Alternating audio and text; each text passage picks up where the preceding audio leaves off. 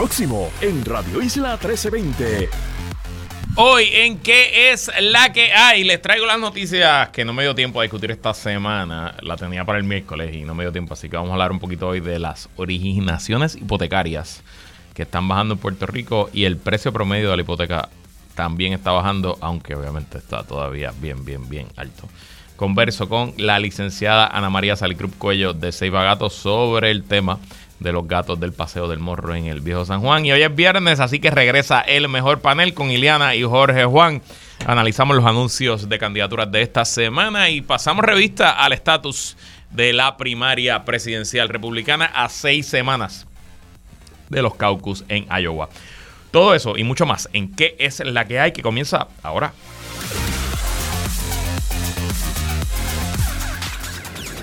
El análisis más potente y completo comienza ahora. Luis Herrero llega prendiendo fuego a los políticos y figuras que se atreven a dañar el país. Radio Isla 1320 presenta ¿Qué es la que hay? con Luis Herrero. Muy buenas tardes.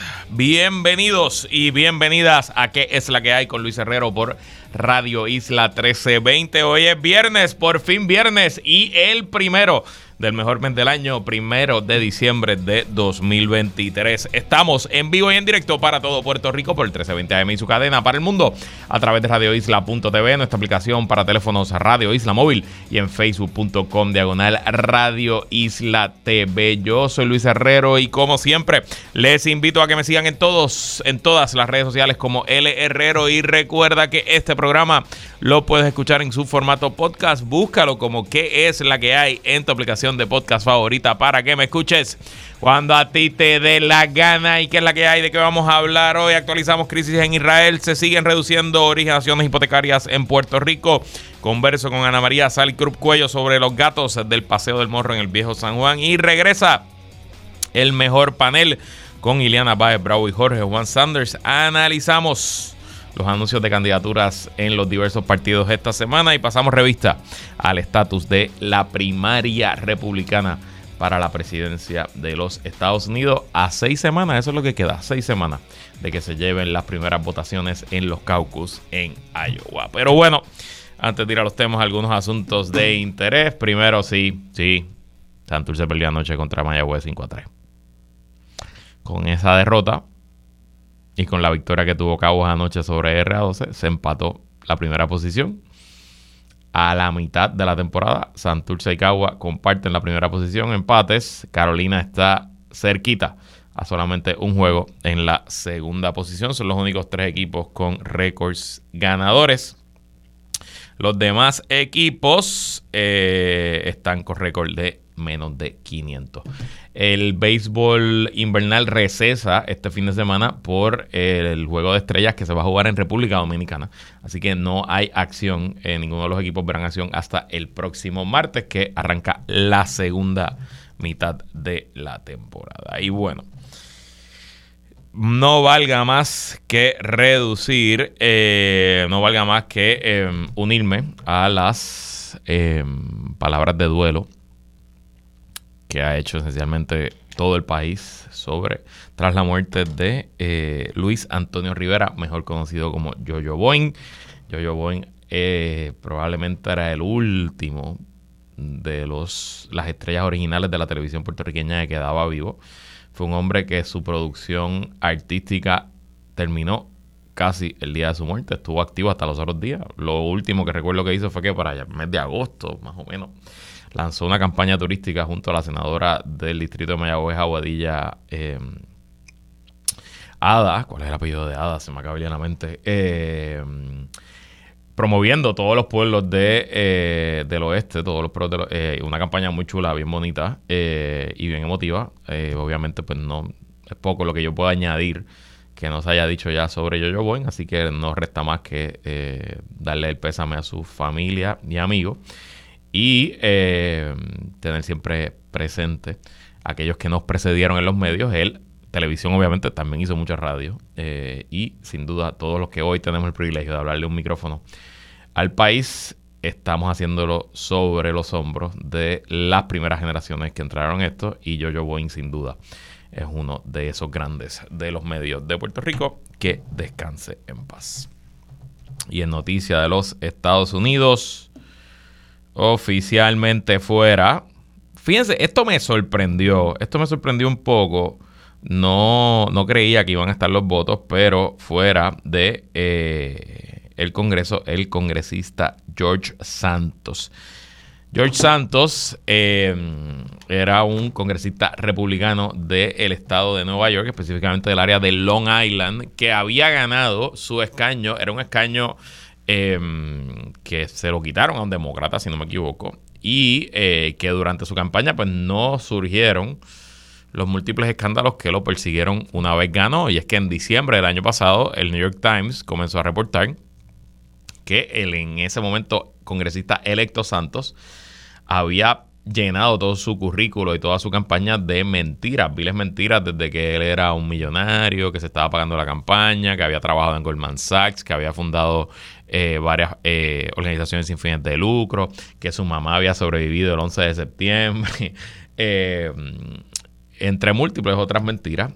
Esas mentiras no solo se quedaron en, falsedades, sino que incluyeron delitos y hoy el congresista Santos enfrenta dos docenas de acusaciones federales por eh, violar las leyes electorales, robarle dinero a su campaña, rodarle dinero a sus donantes, entre múltiples asuntos. Pero aún así, los republicanos habían eh, optado por mantenerlo en el Congreso porque la mayoría republicana es de apenas cuatro votos y uno de esos votos es George Santos. Y en parte, aunque George Santos viene de un distrito más o menos liberal, más o menos moderado cuando se compara con el distrito republicano promedio, un distrito de la ciudad de Nueva York, eh, lo cierto es que pues por su debilidad, él era un voto seguro, tanto para Kevin McCarthy, el primer speaker de la Cámara, como ahora para el speaker Mike Johnson actual. Eh, aún así, eh, aún así, hace como tres semanas, la gota que colmó la copa fue un informe de la Comisión de Ética Congresional que eh, pues reveló múltiples escándalos y tras ese informe pues aparecieron los votos suficientes para que fuera expulsado del Congreso. Hace falta dos terceras partes del Congreso. 311 congresistas votaron a favor, 206 demócratas, 105 republicanos. Y George Santos se convierte en solamente el séptimo congresista en toda la historia de la nación norteamericana eh, en ser expulsado. Importante el contexto que de esos siete congresistas, tres fueron expulsados en la guerra civil por apoyar la Confederación. O sea que solamente cuatro congresistas han sido expulsados por otras razones que no tengan que ver la rebelión eh, y la traición a la patria. Así que eh, se une a una lista muy notable de congresistas expulsados. Ahora habrá una elección especial en algún momento entre enero y febrero para llenar ese escaño y se podrán imaginar que esa elección especial costará millones y millones de dólares y los demócratas y republicanos harán todo lo posible por ganar. Los republicanos para mantener ese margen de cuatro votos de mayoría. Los demócratas, bueno, pues para cortar el margen a tres. Pero más importante aún, me parece, que esa elección se verá como un proxy en cuanto al ambiente político en los Estados Unidos y qué pudiera ocurrir en noviembre del 2024. Y bueno, en Israel tristemente las noticias son malas. Leo del New York Times traducido al español por el chat GPT. La frágil tregua entre Israel y Hamas colapsó el viernes por la mañana debido a que las partes no pudieron encontrar terreno común para futuros intercambios de rehenes y prisioneros, según funcionarios israelíes y de Hamas. Públicamente Israel y Hamas se culparon mutuamente por la actividad militar que violó la tregua de una semana. Israel afirmó que jamás había lanzado cohetes desde Gaza hacia el sur de Israel, mientras que Hamas dijo que las operaciones de tropas israelíes se habían reanudado en el norte de Gaza. Sin embargo, dos funcionarios israelíes y Saher Jabarin, un funcionario de Hamas encargado de cuestiones de prisioneros, afirmaron que la verdadera razón del fin de la pausa fue un estancamiento en las negociaciones para el intercambio de prisioneros. Lo que dice la prensa es que esencialmente se acabaron los prisioneros del lado que los prisioneros palestinos que Israel tiene en sus cárceles y las, los rehenes que eh, Hamas tiene en Gaza, que fueron secuestrados el 7 de octubre, se acabaron las negociaciones fáciles. Los candidatos o los nombres sencillos, esencialmente Hamas había liberado mujeres y niños. Ahora parece que lo que quedan pues son más soldados israelíes que han sido capturados, entre otros, y del lado de Israel probablemente también ya no les quedan tantos prisioneros de perfil bajo, probablemente lo que queda ahora son prisioneros de alto perfil que Israel quizás no quiere liberar. Así que muy triste todo esto. Veremos qué ocurre durante el fin de semana y le traeremos la actualización. Y bueno, eh, Eh, discúlpenme aquí. Em, como les dije, una noticia que salió en 5millas.com durante esta semana y que no creo que se haya discutido, eh, habla un poco del estado del mercado hipotecario en Puerto Rico. Leo del titular de la periodista Luisa García Pelati, la hipoteca promedio se reduce 0.6% hasta 288.600 en el segundo trimestre del 2023. En el segundo trimestre se originaron en Puerto Rico 3.290 hipotecas, un 14.7% menos que en el mismo periodo del año pasado, según datos de la Oficina del Comisionado de Instituciones Financieras. En la primera mitad del año se originaron 6.114 hipotecas, 22.5% menos que en el mismo periodo del año pasado. También el valor de los préstamos hipotecarios bajó 15.2% hasta 949.5 millones. Durante el primer trimestre, de este año, la hipoteca promedio fue de 288.600, un 0.6% menos cuando se compara con el mismo periodo del año pasado. Importante este contexto. Tiene sentido que haya menos hipotecas hoy que el año pasado y mucho menos hipotecas que en el 2021 porque los intereses están tan altos. Y obviamente Ahora las, hipotecas de 2 y 3% ya eso no existe. A lo mejor usted con buen crédito le pueden dar una hipoteca de 6, pero esencialmente estamos viendo hipotecas de 7, 8 y 9%. Así que es mucho más caro para usted tomar prestado y eso pues oferta y demanda clásica, cuando el precio sube, pues la demanda baja, así que tiene todo el sentido del mundo que haya menos originaciones hipotecarias hoy que hace un año y que hace dos años.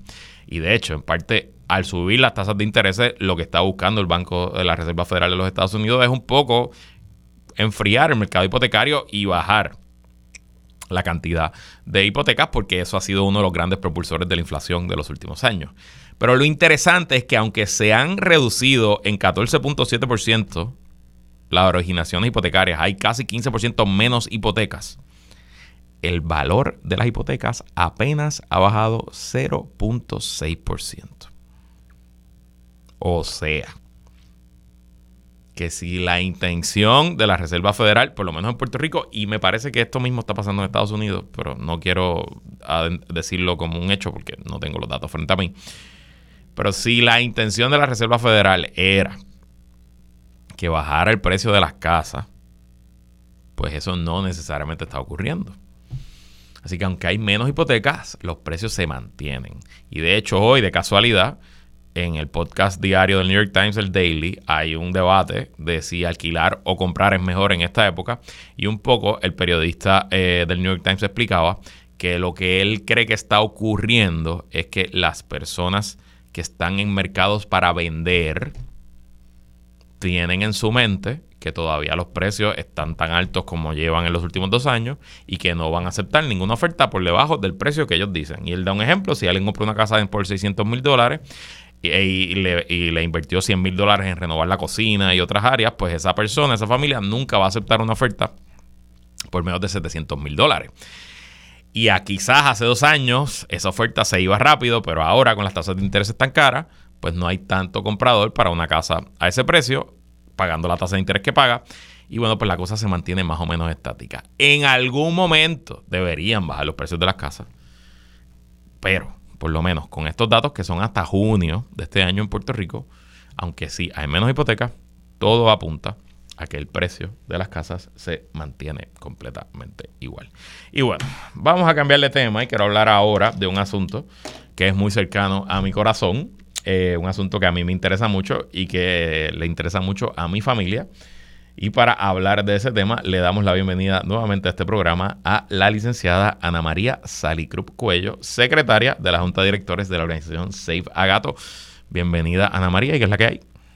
Gracias, hola y saludos a todos tu radio escucha. Bueno, como nota de transparencia, usted ha escuchado a Ana María antes en este programa, eh, porque Ana María es mi esposa, este, estuvo con nosotros en el verano, hicimos un programita especial que traímos a la bebé. De hecho, debemos traerla ya mismo. No voy a hacer otro programita especial. Eh, así que. la escuchan en el. A lo mejor la escuchan. por ahí. Sí, porque la tienes encima, así que me imagino que a lo mejor la escuchan eh, y dice algo. Pero bueno, no vamos no venimos a hablar de nuestra hija, ni venimos a hablar de esas cosas, venimos a hablar de los gatos del viejo San Juan. Eh, Ana María, desde que yo la conozco eh, hace más de dos décadas, siempre ha sido un amante de los gatos, pero yo creo que lleva ya como 10 años de voluntaria en Ceifa Gato, ¿no? Eh, desde el 2018 no tanto, ah, no pero tanto. sí, sí trabajando con la causa con otras organizaciones. Y nuestra familia, pues somos eh, rescatistas de gatos. Obviamente no hemos podido hacerlo desde que llegó la niña a, a, nuestro hogar, pero por nuestra casa tienen que haber pasado más de 50 o 60 gatos que se le han Sí. dado foster, que se le ha cuidado, que se le ha buscado hogar. Eh, y Ana María dedica gran parte de su tiempo libre a Seiva Gatos. Ana María es parte, ya de nuevo, desde que nació la niña, pues hemos tenido que pausar, pero eh, es parte del equipo que alimenta a los gatos de- del Paseo del Morro tres veces en semana, es parte del equipo gerencial de la, de- de la organización, así que sabe mucho de este asunto. Habiendo dicho eso, ¿cuál es la historia de estos gatos del viejo San Juan, Ana María? Pues la historia de los gatos del viejo San Juan es tan vieja como la historia del viejo San Juan en sí. En realidad los gatos llegaron este con los colonizadores, los traían en, en sus barcos eh, como medio de controlar plaga en ese momento, así que así fue que, que llegaron a nuestras costas y se establecieron en, en la isleta del viejo San Juan. Eh, más allá de eso, eh, cuando doña Fela fue alcaldesa, trajo muchos gatos al viejo San Juan, también como método de controlar plaga, sobre todo en esa área del Paseo La Princesa y donde comienza el Paseo del Morro, porque ahí hay varios desagües de la ciudad. Y entonces por ahí, pues, las que se transportaban las ratas, ¿no? Por, por medio de la car- de las tuberías, eh, que son tuberías viejas, que es una ciudad vieja con mucha densidad poblacional, con muchos restaurantes, mucha basura y por lo tanto, pues plagas, ¿no? Lo que es normal. Eh, así que ellos tienen su función y han estado cumpliendo esa función eh, por muchísimos años y específicamente en el Paseo del Morro, que es el área bajo la jurisdicción del Servicio de Parques Nacionales entre el Morro y otros castillos, ¿no? Pero este la que está habitada por los gatos y la que está en controversia pues es ese Paseo del Morro, que mucha gente le dice el Paseo de los Gatos porque. Pues hasta a ese nivel no llega eh, la atracción principal del lugar tiene unas vistas muy bonitas y las murallas muy bonitas y todo pero la atracción principal pues es que allá había, habita una colonia de gatos que lleva en ese lugar desde antes de la construcción del paseo del morro Importante. para nosotros eso es un punto bien importante porque pues los gatos estaban allí primero, ¿no? Entonces parte de, la, de las justificaciones que busca presentar la agencia federal, pues es que, que si hay un impacto ambiental, que bueno, nada, varias va- eh, varias razones que, que para nosotros no son justificables porque los gatos estaban allí primero. De hecho, son eh, la razón de ser de nuestra organización, que comenzó cuando vecinos del viejo San Juan se empezaron a organizar para atender esa colonia que se encontraba en ese momento era como un precipicio de roca solamente. Ujú. No había por dónde caminar y ellos bajaban con mochilas y se las inventaban porque el que ama a los animales pues hace lo que sea por este, asegurarse que estén bien. Entonces eh, empezaron a atraparlos, esterilizarlos, alimentarlos y así fue que hace 20 años nació Seiba Gato antes de, de esa construcción. Entonces ah, eh, desde ese momento, desde que construyeron el Paseo del Morro, eh, la agencia federal pues le ha interesado controlar la cantidad de gatos y que para que eventualmente el número de gatos que estaban allí pues sea cero, o sea no haya ningún gato. Los que sabemos de gatos, sabemos que esto es imposible porque pues esta será jurisdicción del Servicio de Parques Nacionales, pero los gatos no saben cuál es la jurisdicción y si la supieran no les importaría. Correcto. Y en- ellos se mueven a través de todo el viejo San Juan. Así que este otro elemento que hace muy difícil controlar esa población a pesar de que la organización por lo menos una vez al- al mes y eh, muchas veces más de una vez al mes vamos a practicar lo que se llama el TNR o Trap Neuter Return, que es atrapar, esterilizar y retornar a su hábitat. Es el método de control de población eh, de colonias de gatos a nivel internacional. Eh, y es un trabajo muy arduo, porque si tú lo sabes, que yo escasamente disfruto levantarme temprano y para una de las veces que lo hago sin fallar es para estar ahí a las 4 de la mañana del viejo San Juan atrapando Literal. eh, gatos en el paseo. O sea, para levantarla es siempre una, una guerra, pero para los gatos a las 4 de la mañana está ready to go. Ajá. Exacto.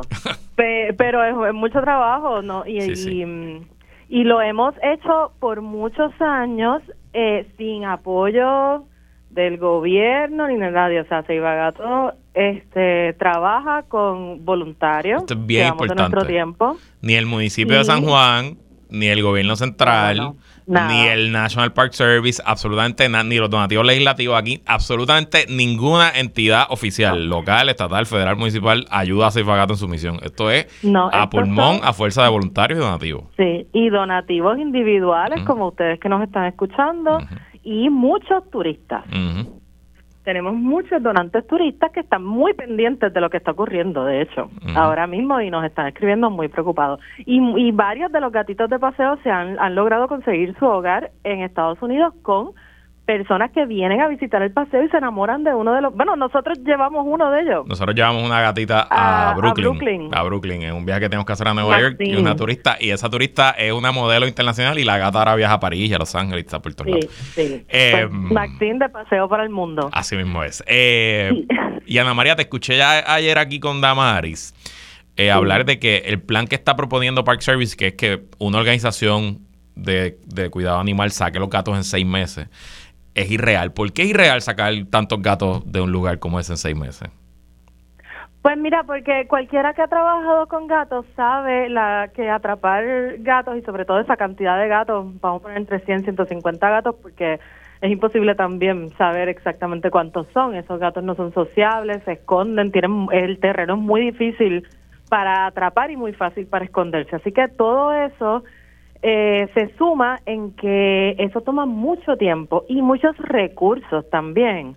O sea, trampas, redes, personas que lo hagan, que sepan hacerlo. No todo el mundo eh, sabe ni le gusta atrapar porque es un, o sea, uno ve al gato en un momento estrésico y no no la está pasando bien, hay mucho, mucha gente que no le no, no lo hace. O sea que es todavía, nosotros podemos tener 40 voluntarios y no todos hacen ese trabajo. Claro. Este, o sea que es una inversión de se necesitan recursos eh, recursos humanos y recursos físicos y monetarios para poder hacer eso y mientras menos tiempo haya más recursos hacen falta y National Park Services de lo que hemos conversado en las eh, reuniones públicas que han hecho y de lo que de lo que está incluido en el plan que han publicado no se asignan recursos para hacer esta labor. O sea, ellos nos ponen un límite de tiempo bien corto, cero recursos, por lo que se sabe hasta ahora, y pues lo que demuestra eso es que las personas que están diseñando esto o tienen un total desconocimiento de la realidad del asunto y de lo que conlleva ese trabajo, o están poniendo las condiciones para que se fracase y que yo no quiero pensar eso, ¿verdad? Porque yo quiero pensar que ellos también este quieren que seamos exitosos, ¿no? Y que los gatos pues se puedan reubicar en otro lugar, que ahí es que está el otro problema, donde en Puerto Rico uno puede llevar más de 100 gatos que no son sociables. dile, dile lo que me lo que me dijiste que el llamado que le iba a hacer a nuestra audiencia. Sí, yo quisiera si algún corazón bondadoso que nos esté escuchando tiene una finca en algún lugar esta bendita isla. Y le interesa tener una colonia de gatos que mire todos tienen nombre. Son lindos son buenos están vacunados están esterilizados. Este y que esté dispuesto verdad a prestar el espacio ya sea permanente o transitoriamente pues que se comunique con, con nosotros y podemos hablarlo porque estamos buscando opciones. Este la verdad que la situación nunca ha sido ideal que los gatos estén en esa área, porque los gatos, nosotros de hecho cuando damos gatos a adopción es para que estén dentro de la casa. Claro. O sea, el gato no puede salir de la casa. Y pero claro, atendemos gatos en la calle porque controlamos la población de los gatos comunitarios. Y las las condiciones de paseo pues no son ideales para para ningún animal, pero es eso o la eutanasia. O sea, en este momento y no y entonces pues mejor ante la eutanasia pues mejor que estén allí nosotros los cuidamos. Eh, se les da se les pone hasta frontline que saben lo que cuesta eso quienes tienen mascotas este verdad para evitar que tengan eh, ear mites y que les den pulga. Se les da eh, comida con su aceite de hígado de bacalao, se les llama por nombre, eh, las voluntarias se los conocen a todos, cada uno tiene su spot donde le gusta su comidita para que no se peleen, se los van ganando para que entonces los difíciles de atrapar pues se vayan acercando más para cuando, o sea, esto es una labor que no es ir a tirarle comida y ya. Correcto. Esto comprende muchísimos aspectos, ¿verdad? De, y también de, del corazón de, de los quienes los atendemos. O sea, nosotros amamos esos gatos y no somos nosotros los únicos, como también nos hemos, nos hemos dado cuenta en este proceso. Primero, ya lo sabíamos porque cada vez que vamos a paseo, la mitad de nuestro trabajo, sobre todo los sábados, que hay muchos turistas, es hablar con los turistas que están impresionados con, con la operación, ¿verdad? Que hay allí con los gatos. Y uno de los motivos de orgullo era que teníamos el único acuerdo de esa clase con el gobierno federal y que servía de ejemplo, ¿no? Para, para otros lugares, pero en lugar de aprovechar esa oportunidad y de quizás convertirlo en una atracción turística como nosotros acabamos de ver cuando vimos a, cuando viajamos a Teda, que yo creo que esto le tomé más fotos a los gatos que a nuestra hija. es verdad, este, es cierto. Sí, ¿verdad? Pues eso lo, pues ahora se, se va a eliminar. Entonces, este no no no es realista primero porque no hay donde llevarlos que estén seguros que se les proteja su vida no pero eso es nuestro nuestro norte. Y este tampoco en el tiempo que nos están dando o que nos darían porque tampoco sabemos si nosotros seríamos la organización de bienestar animal seleccionada. Hay que entrar en un proceso de presentar propuestas. Y quién sabe los requisitos y si ustedes cumplen y si la ley federal. es nuestra preocupación principal porque ellos en lo, en lo que han publicado no se han especificado cuáles son los requisitos y cuáles van a ser los parámetros para seleccionar esta organización. Y a pesar de que Seibagato es una organización por todas las de la ley, ¿verdad? Como quien dice, tenemos nuestras certificaciones, eh, que no todas las organizaciones la tienen. Recibimos grants cuando este de, compañías privadas, que estamos eh, muy organizados en cuanto a eso eh, pues no sabemos cuáles van a ser los requisitos, ¿no? Así que, y hay un, un tiempo de un mes, creo que para solicitar, luego ellos van a, decidir entre los que solicitan quiénes eh, cumplen, si alguno, y entonces empezaría a correr el, periodo de los seis meses. Eh, nuestra preocupación con eso es que como no sabemos cuáles van a ser los requisitos y cómo se va a tomar esa decisión, pues que la decisión sea, ah, pues solicitó Seiba Gato, pero Seiba Gato no cumple con tal requisito, por lo tanto, ninguna. Ninguna, y nos vamos, directo a, la remoción con... con Ajá, vamos a, entonces, a pesar de que habíamos escogido la opción número 3, como ninguna de las organizaciones que sometió propuesta cumple, pues entonces vamos a la opción número 2, que es la peor, porque contratamos una agencia de captura y remoción de animales. Y sabemos lo que es eso. Ellos dicen que captura humana, para nosotros lo que les falta es pegarle un tiro al gato en el medio del paseo, porque todo lo que describen, que si uso de humo, que si uso de... o sea, es horrible. Nada de eso para nosotros conlleva, ¿verdad?, captura humana, humanitaria. Ana María. Y pues sabemos que eso va a terminar en la eutanasia. Eh, yo le corto, yo le corto aquí a todo el mundo para ti, no te corté ya, nos pasamos la pausa. Eh, si alguien quiere ayudar a Seiba Gato, está en ATH Móvil, ¿verdad? Sí, tenemos ATH Móvil a través de donación. Este, y pueden buscar eh, también Venmo y PayPal. Y pueden buscarnos por Facebook y por Instagram y, y por nuestro website, seibagatopr.com. Pues ahí lo tienen. Gracias, Ana María. Hablamos ya mismito en casa. Vamos a la pausa, regresamos con más.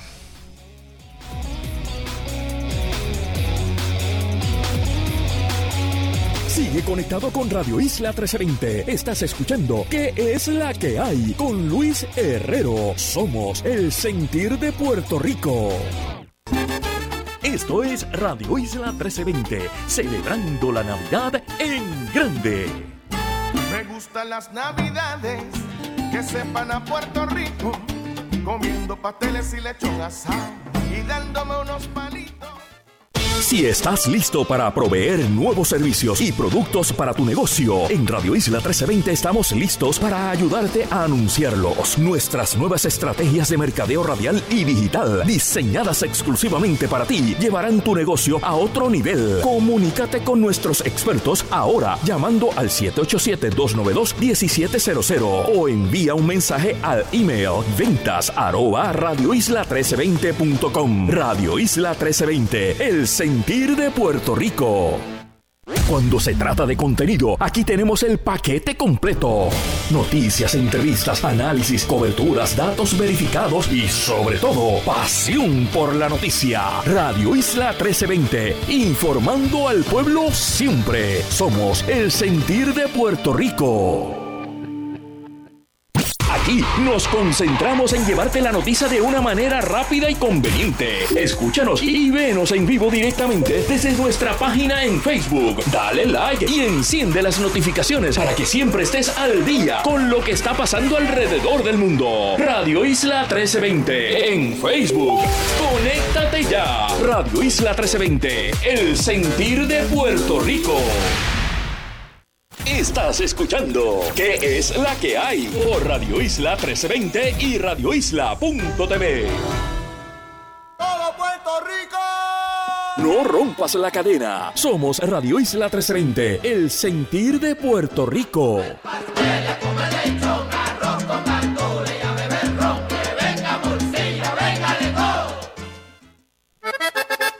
No te pierdas este y todos los sábados a las 7 de la noche, la hora típica, con mucho merengue típico por aquí, por Radio Isla 1320 y todas sus repetidoras. Recuerda, la hora típica con Pedro Ruiz, Luisa Francisco y Pedro Rafael Ruiz Francisco. Comienza tus domingos con el pie derecho, escuchando Camino al Altar, el programa oficial de la Iglesia Discípulos de Cristo en el Señorial. Todos los domingos a las 8 de la mañana, solo en Radio Isla 1320. Felizmente saludable con la motivadora Lili García. Oriéntate sobre las condiciones y situaciones médicas más comunes en Puerto Rico y el mundo. Escucha en la versión podcast en radioisla.tv, Spotify y todas las plataformas digitales. Dale play y conéctate con el sentir de Puerto Rico. Primicias, análisis y entrevistas todo el año. Radio Isla 1320, el sentir de la Navidad en Puerto Rico.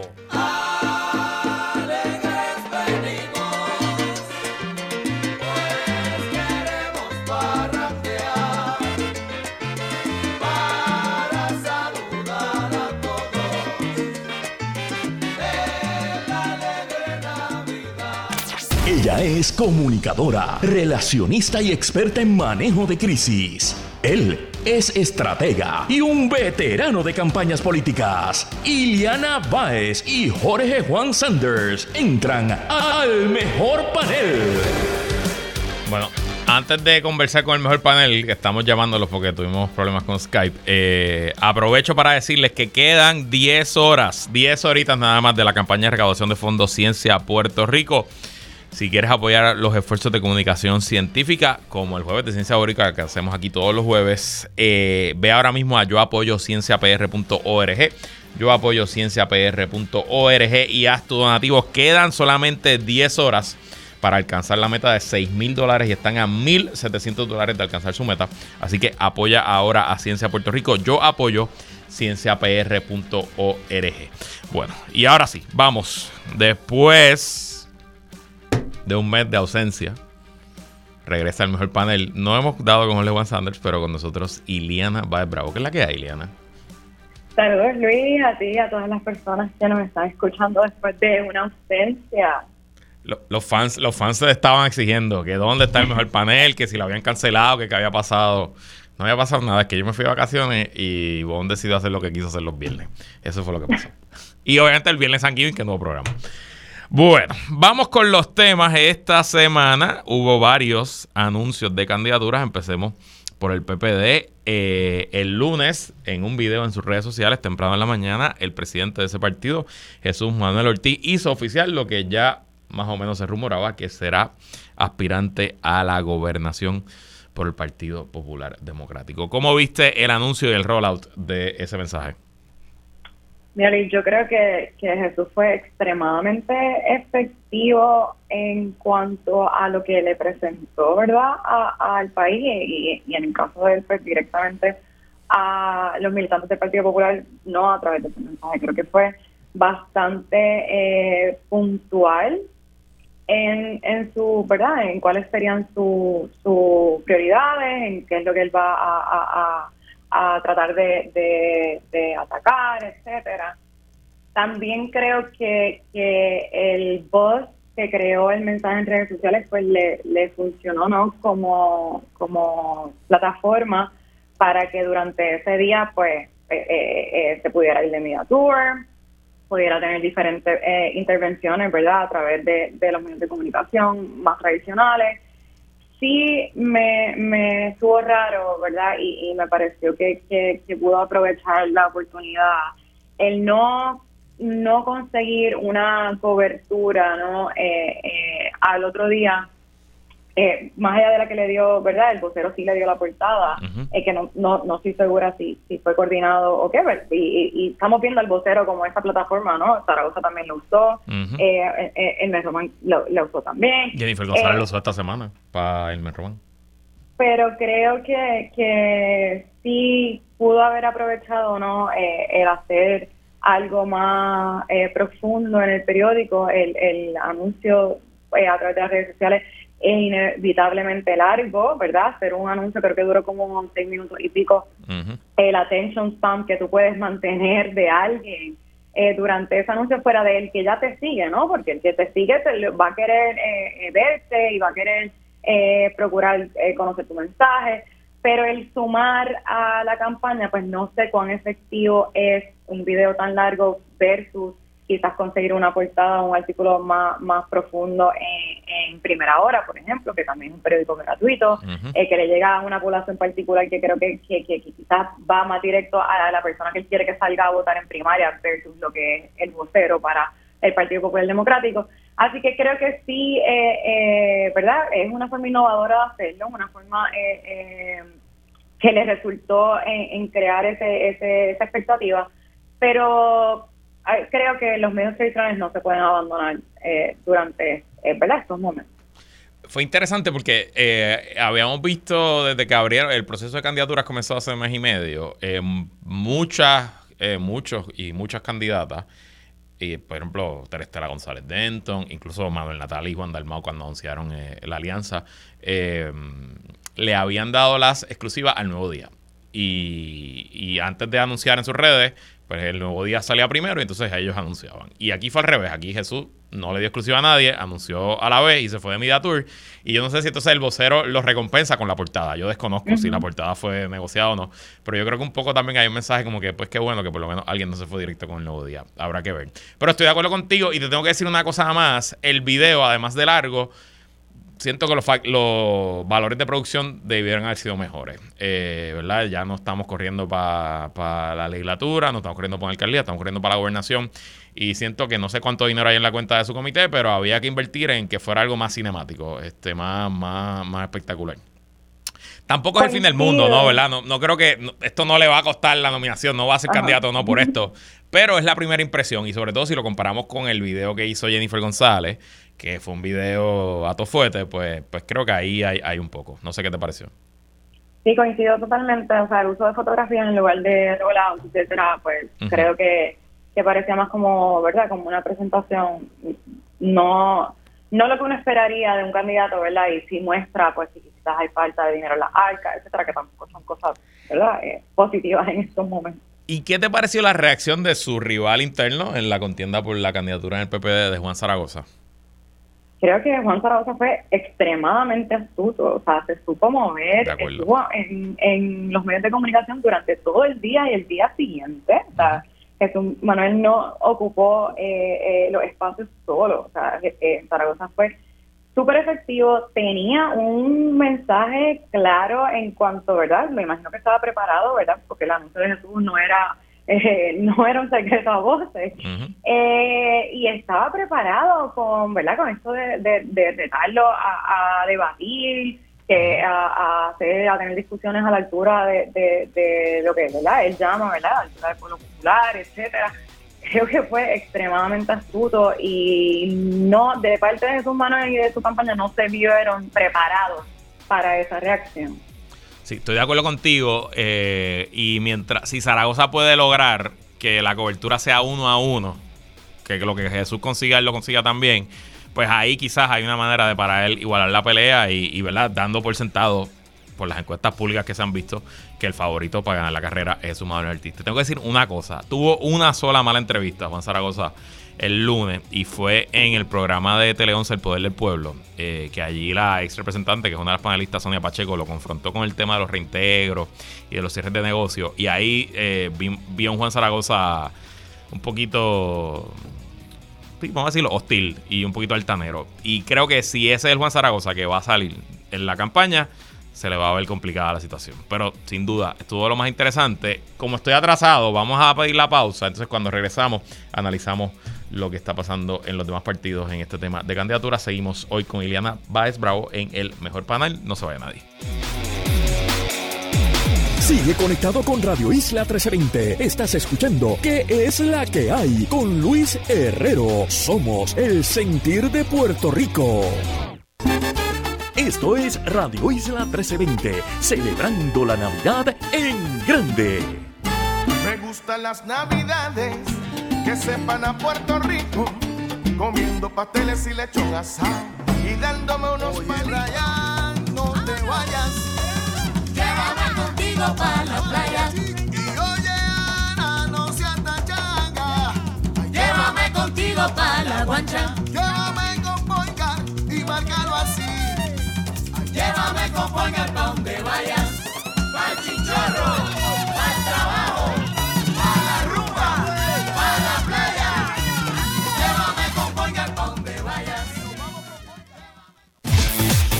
Y para conocer el estado de las carreteras en este primer viernes de diciembre, pasamos al más completo informe del tránsito con Aixa Vázquez.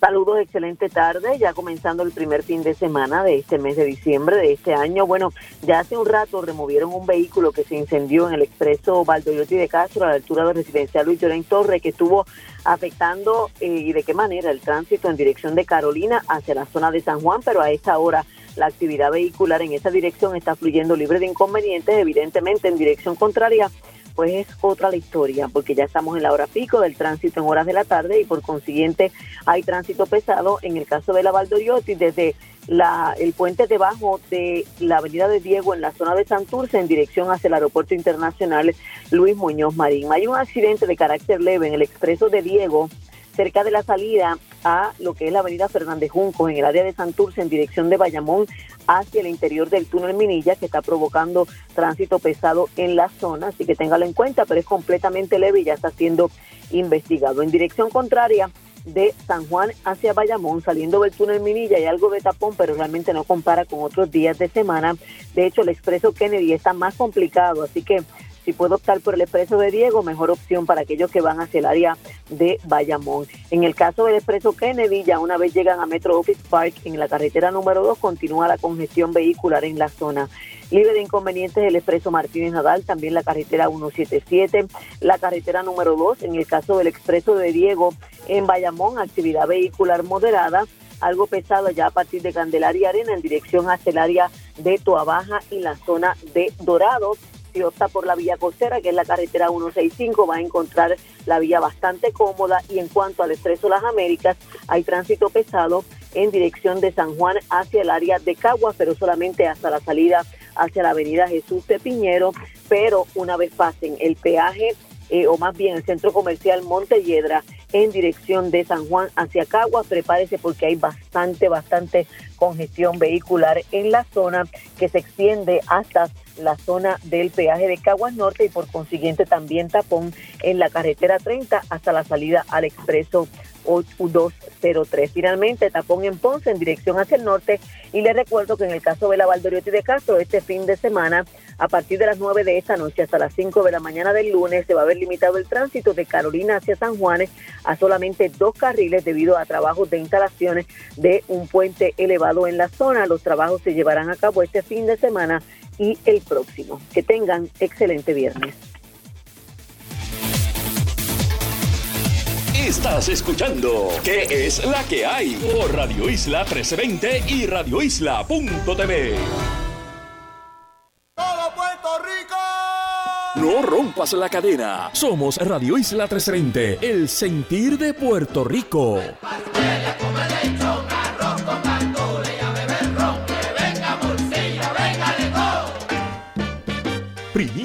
Análisis y entrevistas todo el año. Radio Isla 1320, el sentir de la Navidad en Puerto Rico.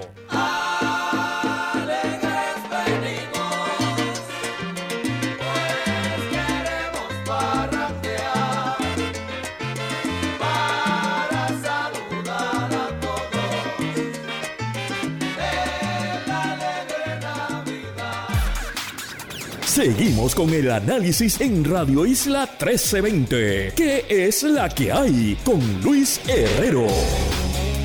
Regresamos y seguimos conversando con Iliana Páez Bravo hoy en el mejor panel. Bueno, hablamos ya de lo que fueron los anuncios de candidaturas en el PP de esta semana.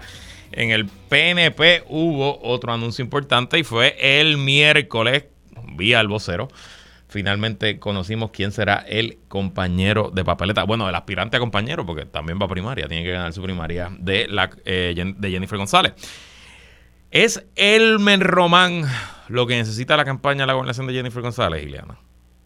La verdad que no. No creo que Elmer Román le añada nada a la campaña de, de la comisionada. O sea, creo que eh, primero, ¿verdad?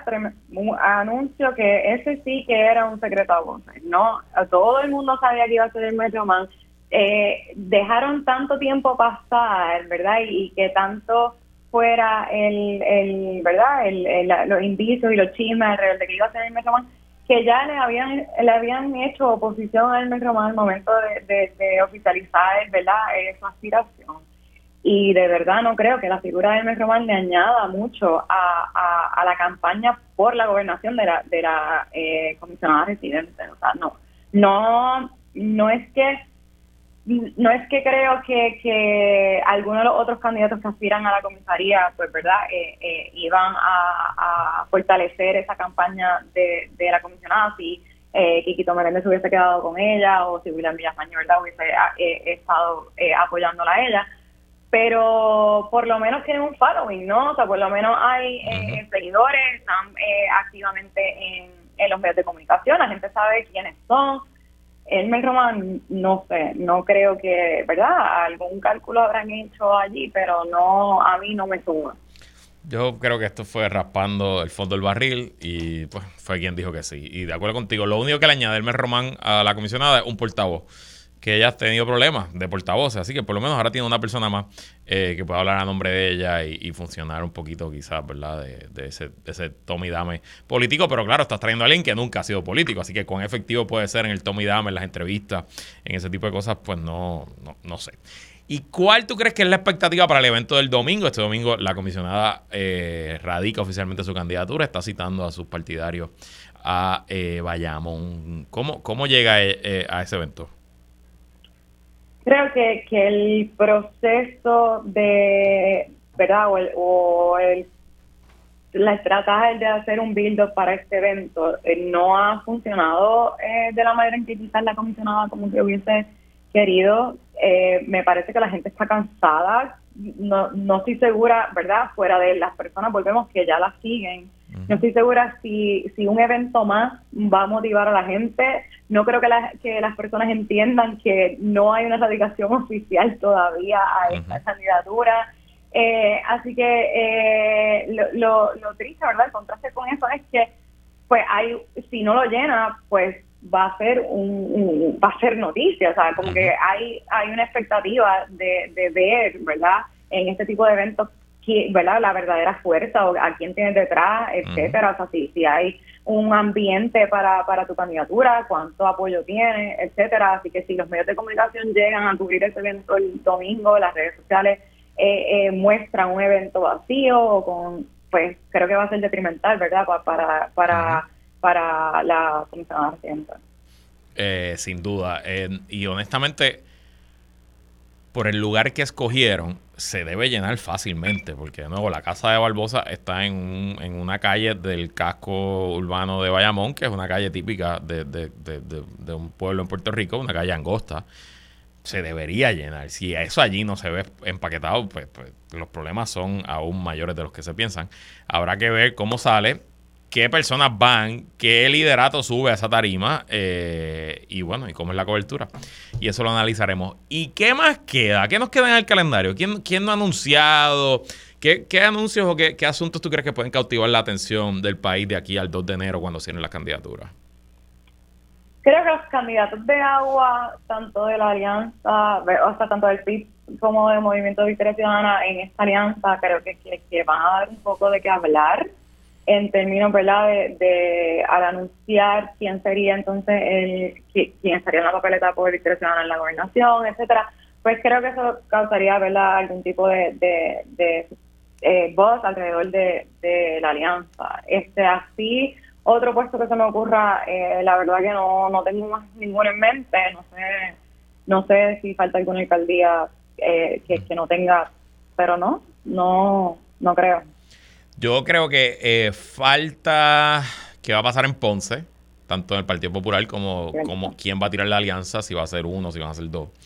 Eh, Mayagüez obviamente también está por ahí en el limbo. eh, pero creo que queda un evento importante en el calendario que hay que mirar. Es, si no me equivoco, el 10 de enero, el 11 de, de diciembre. Es este domingo, no el próximo. Que el PIB tiene su asamblea en el centro de convenciones. Y habrá que ver primero cuánta gente va, dónde la van a hacer, si lo van a hacer en un salón grande, si lo van a hacer en el pasillo como hizo Pierluisi, cuánta gente llega allí, cómo se ve, si se va a unir las personas de Victoria Ciudadana y los candidatos, porque Victoria ya tuvo su asamblea y le quedó muy bien, fue en el Teatro Tapia, lo llenaron, pero fue solamente Victoria, no había nadie allí del PIB, eh, y yo creo que ese, ese va a ser un evento importante, y luego de eso, pues Jesús Manuel también tiene su, su evento en Barceloneta, que si no me equivoco es el 16, que eso debe ser dentro de dos sábados. Pero de acuerdo contigo, ya no queda mucho más. Habrán candidatos a la legislatura. Habrá que ver cómo queda la papeleta por acumulación en los diversos partidos. En el PNP hay primaria, en el PPD también hay primaria para el Senado y Cámara por acumulación. Creo yo. Honestamente, no, no tengo el tally al día. ¿Y cómo tú crees que, que cómo debe ir el PIB a esa asamblea del 10 de diciembre, quiero decir? Creo que el PIB tiene más trabajo, ¿verdad?, que, que, que Victoria Ciudadana en términos de conciliar a las personas que en realidad, ¿verdad?, han votado por el PIB durante décadas y que creen en el independentismo y creen en el partido como institución. Pues creo que, que, que tienen que consolarlo un poco, ¿no? Y decirles como si van a abandonar o no eh, el discurso, eh, qué significa esta alianza con Victoria Ciudadana, eh, para la institución, ¿no? Me refiero, porque eh, eh, necesitas contar con, con esa gente. De acuerdo, de acuerdo, 100%. Eh, y también, obviamente, por, por su trayectoria, pues el PIB nunca se ha distinguido por ser un partido de eventos masivos. Eh, y si ellos logran al comienzo de la temporada electoral hacer un evento masivo eh, que proyecte pues energía, militancia, Apertura. Estructura, pues, pues creo que también estarían mandando un mensaje fuerte eh, al país de que hay que contar con Juan Dalmau como candidato a la gobernación. Nada, estaremos pendientes de ese asunto y sin duda lo discutiremos en el mejor panel. Iliana Baez Bravo, gracias por estar aquí y feliz Navidad. Gracias a ti, felicidades a todos. Eh, y bueno, hasta aquí esta edición de ¿Qué es la que hay con Luis Guerrero? Mira, estoy viendo ahí, está Jennifer González y Elmer Román, están en el programa de Lenin, los dos dando entrevistas juntos. Qué bonito, qué lindo, qué lindo se ven. Veremos cómo les va el domingo. Yo me despido. Quédese con nosotros. La mejor programación y análisis de la radio puertorriqueña continúa en Radio Isla 1320. Lo próximo, el informe del tiempo con su Hailey López Belén. Buen fin de semana.